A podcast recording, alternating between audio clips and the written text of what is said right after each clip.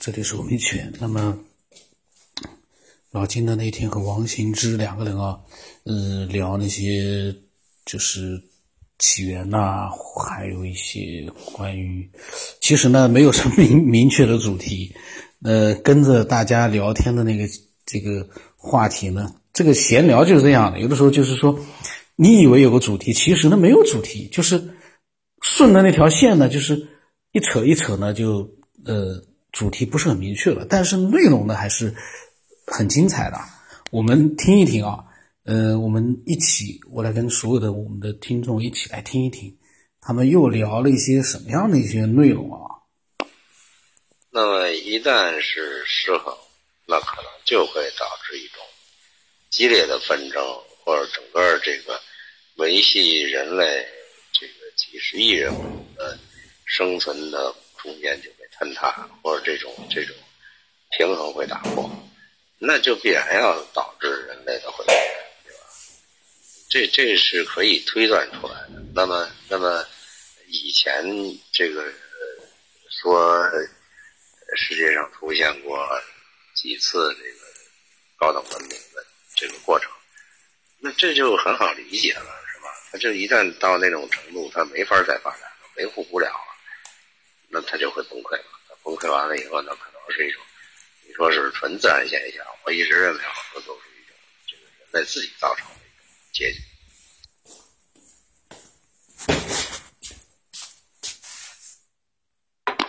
可能那种毁灭之后会达到一种回到原始的一种平衡状态，把它重新开始，肯定应该是这种情况吧。反正我是。这种态，这个你说要说平衡，呃，肯定呃是用动态的平衡吧。你说要是在我们这个人类啊，自从人类有了之后，你想维持一个长期的平衡是呃不可能的，不存在的。它就是一种左右动荡的一种平衡吧。呃，哪有平衡呢？那现在也是这样子啊，人的生活化，人跟自然的关系啊，对吧？也是没有平衡的。呃，现在一种不平衡关系，当然是越来越脱离了那种自然界的平衡吧，更加那个严重吧。这点也是没什么好争论的，这是大家都可以看到、观察到的现象。呃，你。物质肯定这种现象嘛，有生就有死嘛，对吧？这是逃脱不了的。你说看我们从人类这几千年，就说我们这人类吧，呃，从以前的那个人类的战争到近现代战争的死亡人数，呃，是不是死亡的人越来越多呢？对吧？也就是说，人类越发达，们认为的人类越发达。啊它是不是越不平衡呢？啊，越不平衡呢，它那个灾难是不是啊会越来越严重呢？嗯，它就是以这种不平衡要走到平衡，它必然会发生反作用力，它就会有战争、有灾难啊，所以死亡人口呃也越来越多，也就说明越来越不平衡了。你说的是人跟自然的，它这个。资源呀，或者是这个能量关系啊，这种生存环境这种东西，我是说，从原始人类的发展，从它的一种族群到部落，到部落的呃社会化管理，然后发展到今天更复杂的一个人类社会的一个群居，也就是人类占据整个地球，也是一个大群居的。只不过这个方式的管理模式更加复杂了而已，啊，纷争更多而已。但在这种纷争之中，它还是有一种呃全人类的一个协调平衡关系啊。比如说大国小国之间的这种力量平衡啊，或者说相互约束啊，这种它也是维护一个平衡。呃，哪一天这种平衡？太过严重的一种失衡态出现，那可能真会像你所说的，呃，就是重新再来了吧，对吧？呃，因为太过头了一种一种失衡的状态出现，你怎么去调整呢？对吧？那就很难去调整了。就是说，它实际上是一个人类以这个群居方式啊，来达到的一种社会平衡。这个维护人类自己的一个能量守恒的关系。我就说，一旦是这种人类群居的共同生存的这种模式被打破，比如说出现了超级大国，或者出现了这个呃两个呃这个对立面，或者说出现了一种这个。完全不按套路出牌的这种这种力量存在的话，或者叫邪恶存在的话，那它可能就会导致一个平衡被打破，啊，然后平衡一打破了以后，可能会有反制作用，就互相可能就会对立起来，那就那就没完没了了，那可能就会引起整个这个人类的毁灭或者社会的崩溃。嗯，对，人类社会。本身它就有这种机能吧，国跟国之间吧，团与团体之间吧，啊，形成一种相对啊平衡的一种稳定关系吧。绝对平衡关系它不存在，对吧？只要说这种组织之间它呃相对的一种平衡吧，啊，呃出现它就保持稳定吧。但这个平衡打破也是必然的，这个。都是这样子吧，从一个平衡走到另外一个平衡，中间肯定是伴随一个动荡吧。呃，但好像呃，我们人类历史上这种这种不平衡的动荡啊，也是绝大部分的时间都处在这种状态吧。呃，那种和平的时期毕竟还是少数的少部分。这个它肯定会是一个自动来调整的过程。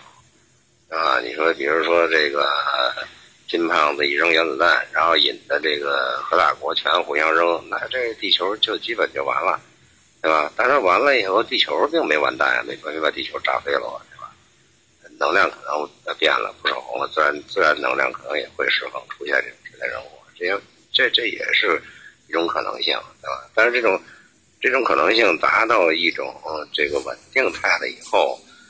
那他人类可能就归于到一种更原始一点的平衡，那他就在这个基础上重新再接着演化呗。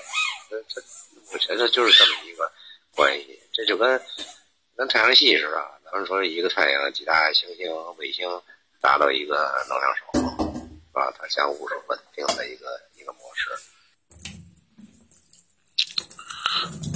呃，如果是平衡啊。人类社会的平衡，不说那个人跟自然的平衡吧，就人类社会如果平衡了，也不会有这么多战争吧，对吧？呃，就像你有一个原子弹，我有一个原子弹，谁都不敢，谁都不敢那个用原子弹，这种就是恐怖的平衡吧，对吧？嗯。那你说哪天这天外来一大行星，呃，梆一撞，它可能把这个平衡打破了，大家关系打破了，它肯定会互相。改变运动位置，然后改变方式，它会达到一种新的平衡状态。那时候可能就不一定叫太阳系，或者那就那就是太阳系变种，对吧？可能八大行星变成比如六大行星，或者多俩或少俩，达到一种新的平衡态。这这这可能就是这种状态。那你你不平衡的话，你可能就出局了，对吧？所以你说它这个科技的发展或这个具备毁灭生态平衡、毁灭人类的这个呃技术越高，那当然它的这个打破平衡的可能性也就越大了。过去你说这个刀耕火种时代，或者说这个冷兵器时期，它它是战争很多，但它这个这个平衡它不不太容易被消灭掉。对吧嗯，对啊，社会不都这样子，也是一个动态平衡，从一种平衡到另外一种平衡的一个呃变化。那我们现在人的生活方式，也个人也是这个样子，对吧？啊，也是一种生活方式啊，到另外一种生活方式的一种平衡。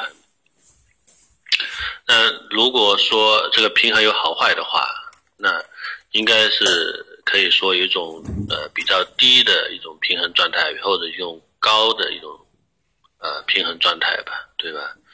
呃，哪种状态，哪个平衡更接近自然呢？自然界的能量呢，那这种平衡模式啊，应该是比较合适人类那个存在一种生活模式吧。而且，中国历史上，你从这个周朝往后算，它盛世、它稳定的状态，也是几百年、六百年历史上、五百年历史、三百多年，它也是一个长期稳定态。但是这个稳定态过后，它是因为人类社会之间的这个关系啊、权利不同了，它可能就变化了，包括一种文化这个失衡的东西，对吧？它就变成改朝换代了。打打破平衡，打破平衡，它推翻的，建立一个新的平衡，这都一样的，历史发展也是这样的，宇宙天体运行也是这样，对吧？包括人家庭也这样，两口子不平衡就离了嘛，对吧？再找一个，现在结完婚以后，再生一孩子又不行了，又干起来了，对吧？这这都得是达到一种平衡态的关系，手之间的能量就是就是一种阴阳互补这样的能量守恒，这就是这么一个状态。呃，我们说外在的东西都是内在的一种形象嘛，对吧？呃，内在有什么，外在就有什么，这也是同步的。人类几千年来不是伴随着人类那个越来越聪明吧？也就是说，越来越科学化，人的大脑越来越发达。啊，那你知道，我们的大脑都是一种处于矛盾的跟对立的状态，嗯，它就是没完没了的。无非我们现代人类大脑比以前更加精细了，啊，这种对立状态呢，呃，越来越细分了一种，越来越细节的，越来越呃精细跟微妙一种对立状状态吧，对吧？就像物质都一样，越来越细的一个物质存在，它也是对立的。那你在这个层面上去理解这个家庭关系、邻里关系，对吧？包括这个这个一个企业、一个团队的兴衰，它其实都内涵的都是一种能量关系问题，都是这个守不守恒的问题。啊，一个企业你不守恒，你你也不行；啊，一个国家不守恒，你也不行。那再放大一点呢，这这个世界人类它这个不守恒，它同样也是不行。所以它总是变是肯定的，但变的目的是为了趋于一种新的平衡态，你才能长久。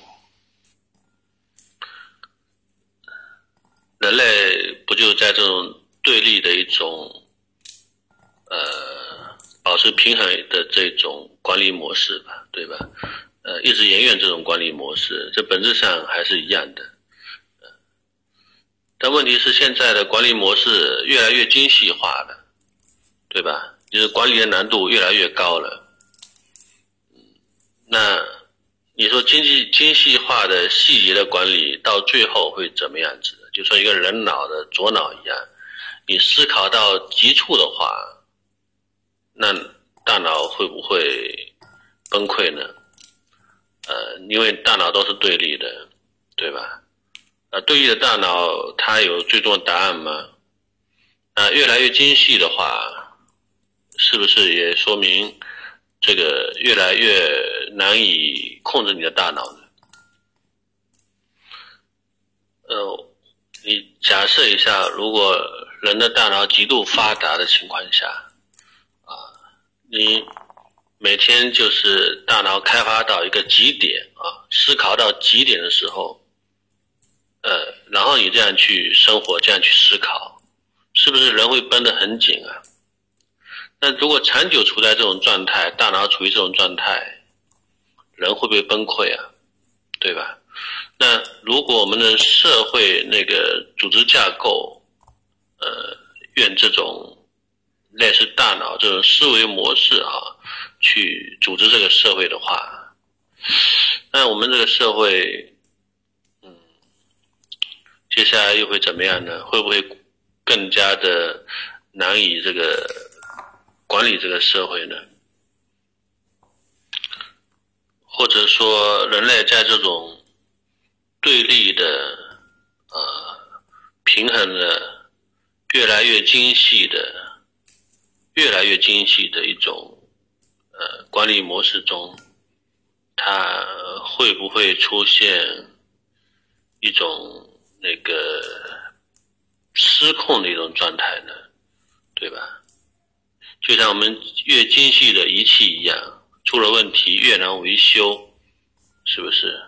呃，如果说简单的机器维修起来应该是更加容易一点，精细化的设备你要维修的话，出了差错，一点点差错可能就是呃整部机器都得报废了，因为报废更好办一点，你如果维修是不是更麻烦呢？一台精密的仪器如果坏掉的话，是吧？呃，机械也好，电脑也好，呃，如果坏了，你直接换一台，会不会更容易一点？你去维修的话，可能你这个维修成本，呃，算起来还不怎么划算，呃，不如重新换一台设备，呃，会更划算一点呢。所以你说这个科学发展和。科技手发展越来越高、越来越强的时候，它所带来的实际上是整个人类维护一个平衡状态变得越来越呃这个复杂，呃越难控制，或者说越越这个危险度高啊，就是越难达到一种这个普遍的平。就像在这个范畴之内才会形成一种恐惧吧，啊，就是比如说像美国，那我占尽了这个资源的先机以后，那他就要维护这样的一个状态，一旦失控的话，他可能会就等于是这个跌落到一个被别人控制啊，或者自己没有控制能力了，这随之来的就我们这个从管理学来说呢啊。就是说那个，其实最好管理就是呃，管理呢，管理制度越少越好。当然是前提是呃要有生产效率的情况下，管理越少越好。那这个精细化本身的管理带来的副作用也是挺大的，呃，因为你越精细管理的话，它出了问题之后。越难以，就是出的问题会越大，越不可控吧，对吧？呃，不可控的风险会更高一点。精细的管理啊，是好像有这么一个规律。王兴之和老金呢两个人呢聊天呢，反正是泛泛而谈吧。王兴之一直在谈这个管理，当然他是用来举做做一个例子啊。有时候我听了，我都感觉好像老王、小王他在车间里面在和一群干部在谈这个车间的这个管理运营啊，怎么样更科学化，在谈这些问题。呃，我刚才在一边听一边在剥石榴。呃，其实我觉得石榴里面的一粒粒的小的这个我们吃的这个果实啊，它就是达到了一个非常好的一个平衡。你看上去很乱。它一个一个的空间里面有一一堆一堆的被隔离开来的这个果实，这些果实呢，全部都密密的、拥挤的长在那个它的里面，一个一个隔离的这个小的空间里面，然后呢，达到了一个完美的平衡。这颗大一点，那颗就小一点，反正那空间就这么大，挤得满满的。有的成熟了，有的还没有成熟。这个世界其实，也是一样的。那个平衡，在任何一个状态之下，它都能在一个让我们无法去捉摸的一个状态之下，它达到一个平衡。但这样的一个平衡，有的时候你真的要去做一个研究的话，说句实话，嗯，泛泛而谈比较容易，去做一个具体的研究可能会难一点，因为呢要花很多的精力，那还要花一个非常嗯有力的那样的一个力量，你才能去做到。呃，就像老金他刚才提到了科学，然后王新之呢提到了一些呃管理，包括整个的一个人类啊、世界、太阳系啊、宇宙的这样的一个平衡，泛泛而谈呢都可以的。从哲理上，我们得到了一个我们我们能够达到的一个我们理解的平衡。但是如果要去深究到具体的，这个研究的话，那就需要有专门的一个设备，专门的一个专业的一个知识去做到了，包括宇宙的，包括我们小到我们一个一个区的一个班的这样的一个平衡管理都非常复杂。嗯，我们下一次再听听他们，他们因为还在继续往下面聊，我们下次再听他们俩这次精彩的聊天啊。看上去他们嗯聊天的过程里面，呃，并没有一个非常具体的、明确的这个主题，你很难去列出一个非常明确的主题。